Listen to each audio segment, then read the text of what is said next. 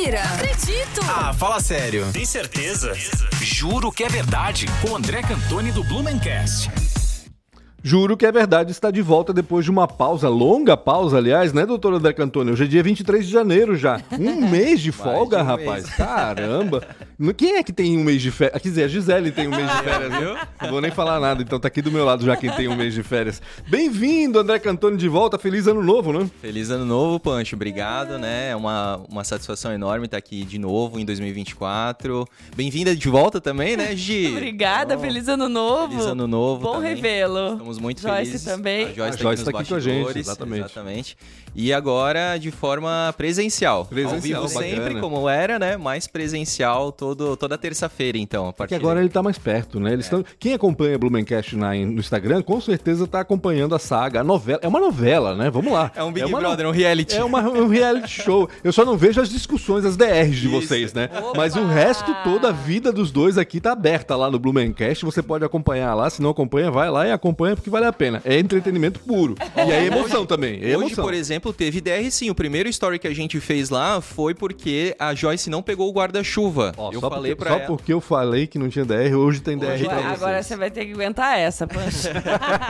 Só não tem eliminação. Vamos lá, então. Ah, não, pelo amor de Deus, nem queremos, né? Vamos isolar esse negócio aí. Ora, as bolas. O que traz de bom aí pro Juro que é Verdade hoje, André? Então, a gente gosta sempre de fazer uma correlação com os tempos atuais, né, Pancho? Então, eu achei muito interessante trazer a questão do Janeiro Branco, né, que é o tratamento, né, que é essa importante de conscientização à saúde mental, né? Da saúde mental. E muitas pessoas não sabem, não têm essa consciência de que o Dr. Blumenau teve grandes problemas psicológicos, né, da sua saúde mental. Isso há 150 anos. 170. 170 anos, exatamente. É muito interessante porque as pessoas, quando vem aquele monumento, né, do Dr. Blumenau em frente ao mausoléu, que a gente já comentou várias vezes aqui sobre ele, aquela posição austera, né, dele. Imponente e tal. Acha que ele sempre foi um cara muito firme. Firme ele foi sempre, né, porque o que ele fez é algo hercúleo mesmo, mas às vezes a própria história acaba desumanizando o ser humano que foi Dr. Hermann Blumenau. Então, eu até fiz uma pequena lista aqui, vou ler rapidamente, né, enquanto a gente tiver tempo, de algumas situações que ele vivenciou que traz o porquê que ele teve uma grande depressão. Né?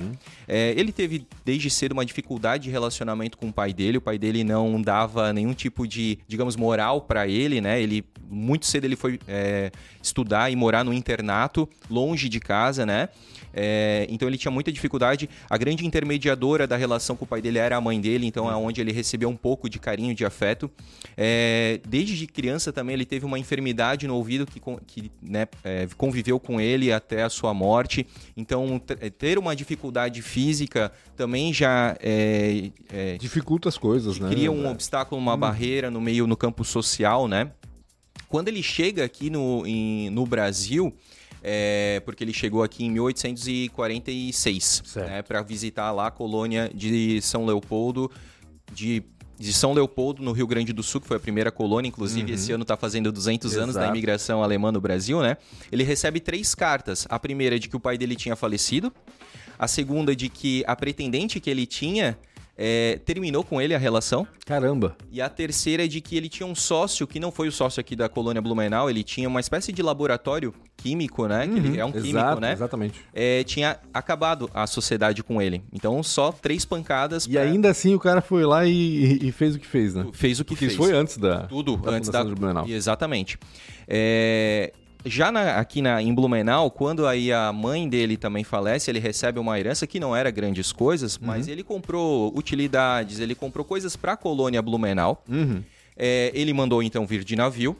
Esse navio foi interceptado por um navio inglês, porque ele tinha, digamos, possibilidade de ser um navio clandestino, pirata e tudo mais, e o Dr. Blumenau perdeu toda a sua herança e todos os seus produtos ali nesse navio. Ele recebia muita pressão também de alguns colonos, por causa...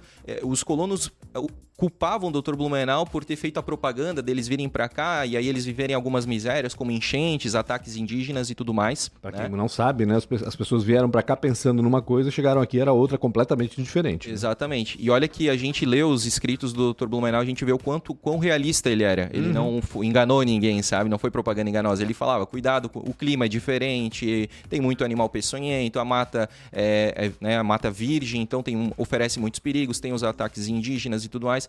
Então, mesmo assim, né? E aí, então, ele teve, além das complicações, como eu falei, né? De grande depressão, porque ele fala até num inscrito lá de puxar o gatilho e acabar com tudo, né? Ele só não fez isso porque ele amava muito a mãe dele, né? A sua própria honra, né? E todo o amor que ele tinha aqui por tudo que ele tinha construído em Blumenau, né? Então, quem meio que fez a cabeça dele para que ele não fizesse uma besteira foi o Marquês de Abrantes. Isso tá escrito no livro do Centenário de Blumenau. Olha. É muito interessante porque poucas pessoas conhecem isso, né? E além da própria... a gente sabe também da relação, né, que o nosso aparelho digestivo tem com a nossa... Claro, com a mente. Com a mente, né? E ele teve complicações intestinais graves, inclusive a famosa hemorroida. Olha só. Né? Então, são vários fatores que mostram aí o Dr. Blumenau, né, tendo uma dificuldade, porque querendo ou não, só... Em Blumenau ele ficou sozinho, né? Ele não era casado por 17 anos. De 1850 a 1867, que foi o ano que ele se casou, ele ficou sozinho. Então a gente sabe quando é a dificuldade, né? De conversar, de dividir uma dificuldade com alguém, ele não tinha, né? Então isso também é muito importante a gente, como eu falei, humanizar a vida do Dr. Blumenau, né? Claro, e a gente acha que depressão e ansiedade são fenômenos recentes, né? E que nada, isso acompanha a humanidade sempre, apesar de tudo, apesar de a gente só ter agora esse ritmo frenético que geralmente causa esse tipo de problema hoje em dia, né? Na antiguidade, antigamente, em outros tempos, eram outros os fatores que geravam esse tipo de problema, né? Se a gente estuda os filósofos, né? Vários filósofos citam várias situações, né? Que levam a isso, né? E essa questão... do vazio, enfim, da depressão, da melancolia. Exato. Então isso é do ser humano, né? Eu acho que essa foi uma das curiosidades mais interessantes que eu já ouvi que você trouxe aqui. Que bom, fico feliz. E o que acontece também é que naquela época talvez não se dava tanta atenção a isso. Não existia Janeiro Branco, por exemplo. Então as pessoas ficavam deprimidas e ansiosas, né? E sofriam. E sofriam desses males sem reconhecer, que as pessoas reconhecessem que estavam sofrendo desse mal. Ah, é frescura, vai trabalhar, sabe? Não à toa, não à toa, né, Pancho? Muita gente ainda tem preconceito e acha que é frescura. Exato, exatamente. Naquela época, mais ainda, imagino eu, né? Ou seja, ainda mais com uma educação, mais rígida. Rígida como a alemã, como a germânica, né? Já teve problema de relação com o pai, muito provavelmente por causa do temperamento sério, austero, aquela coisa toda que a gente sabe que é do alemão. Então, e não é só ele. Né? Os imigrantes também vieram da Alemanha, então era toda uma cadeia assim, com essa cultura germânica que com certeza acaba interferindo de alguma forma no desenvolvimento desses males, o que hoje a gente reconhece bem e sabe que é um problema de saúde pública, né? A questão da saúde mental. Bacana demais, bom saber desse lado frágil, vamos dizer assim, do Dr. Blumenau, né? Porque a gente... Eu também. Só tinha o conhecimento da coisa forte. Né? Não, o cara desbravador, exatamente. O cara que veio forte, que nada, né? Derruba, só vitórias.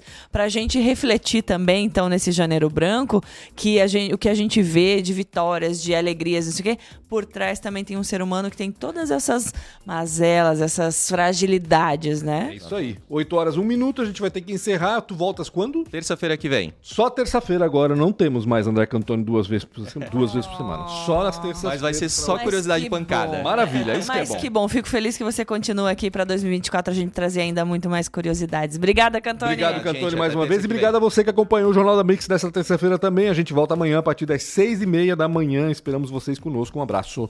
Jornal da Mix. Oferecimento graduação EAD Unia Selvi. Mais de 190 cursos a partir de R$ 99,00 mensais. Inscreva-se. Toyota agora é Barigu e Tarpã. A sua concessionária Toyota para Blumenau e Rio do Sul. Para poupar ou investir no futuro é simples. Escolha a Cresol e Cooper Super. Compre online em minhacooper.com.br. Mix!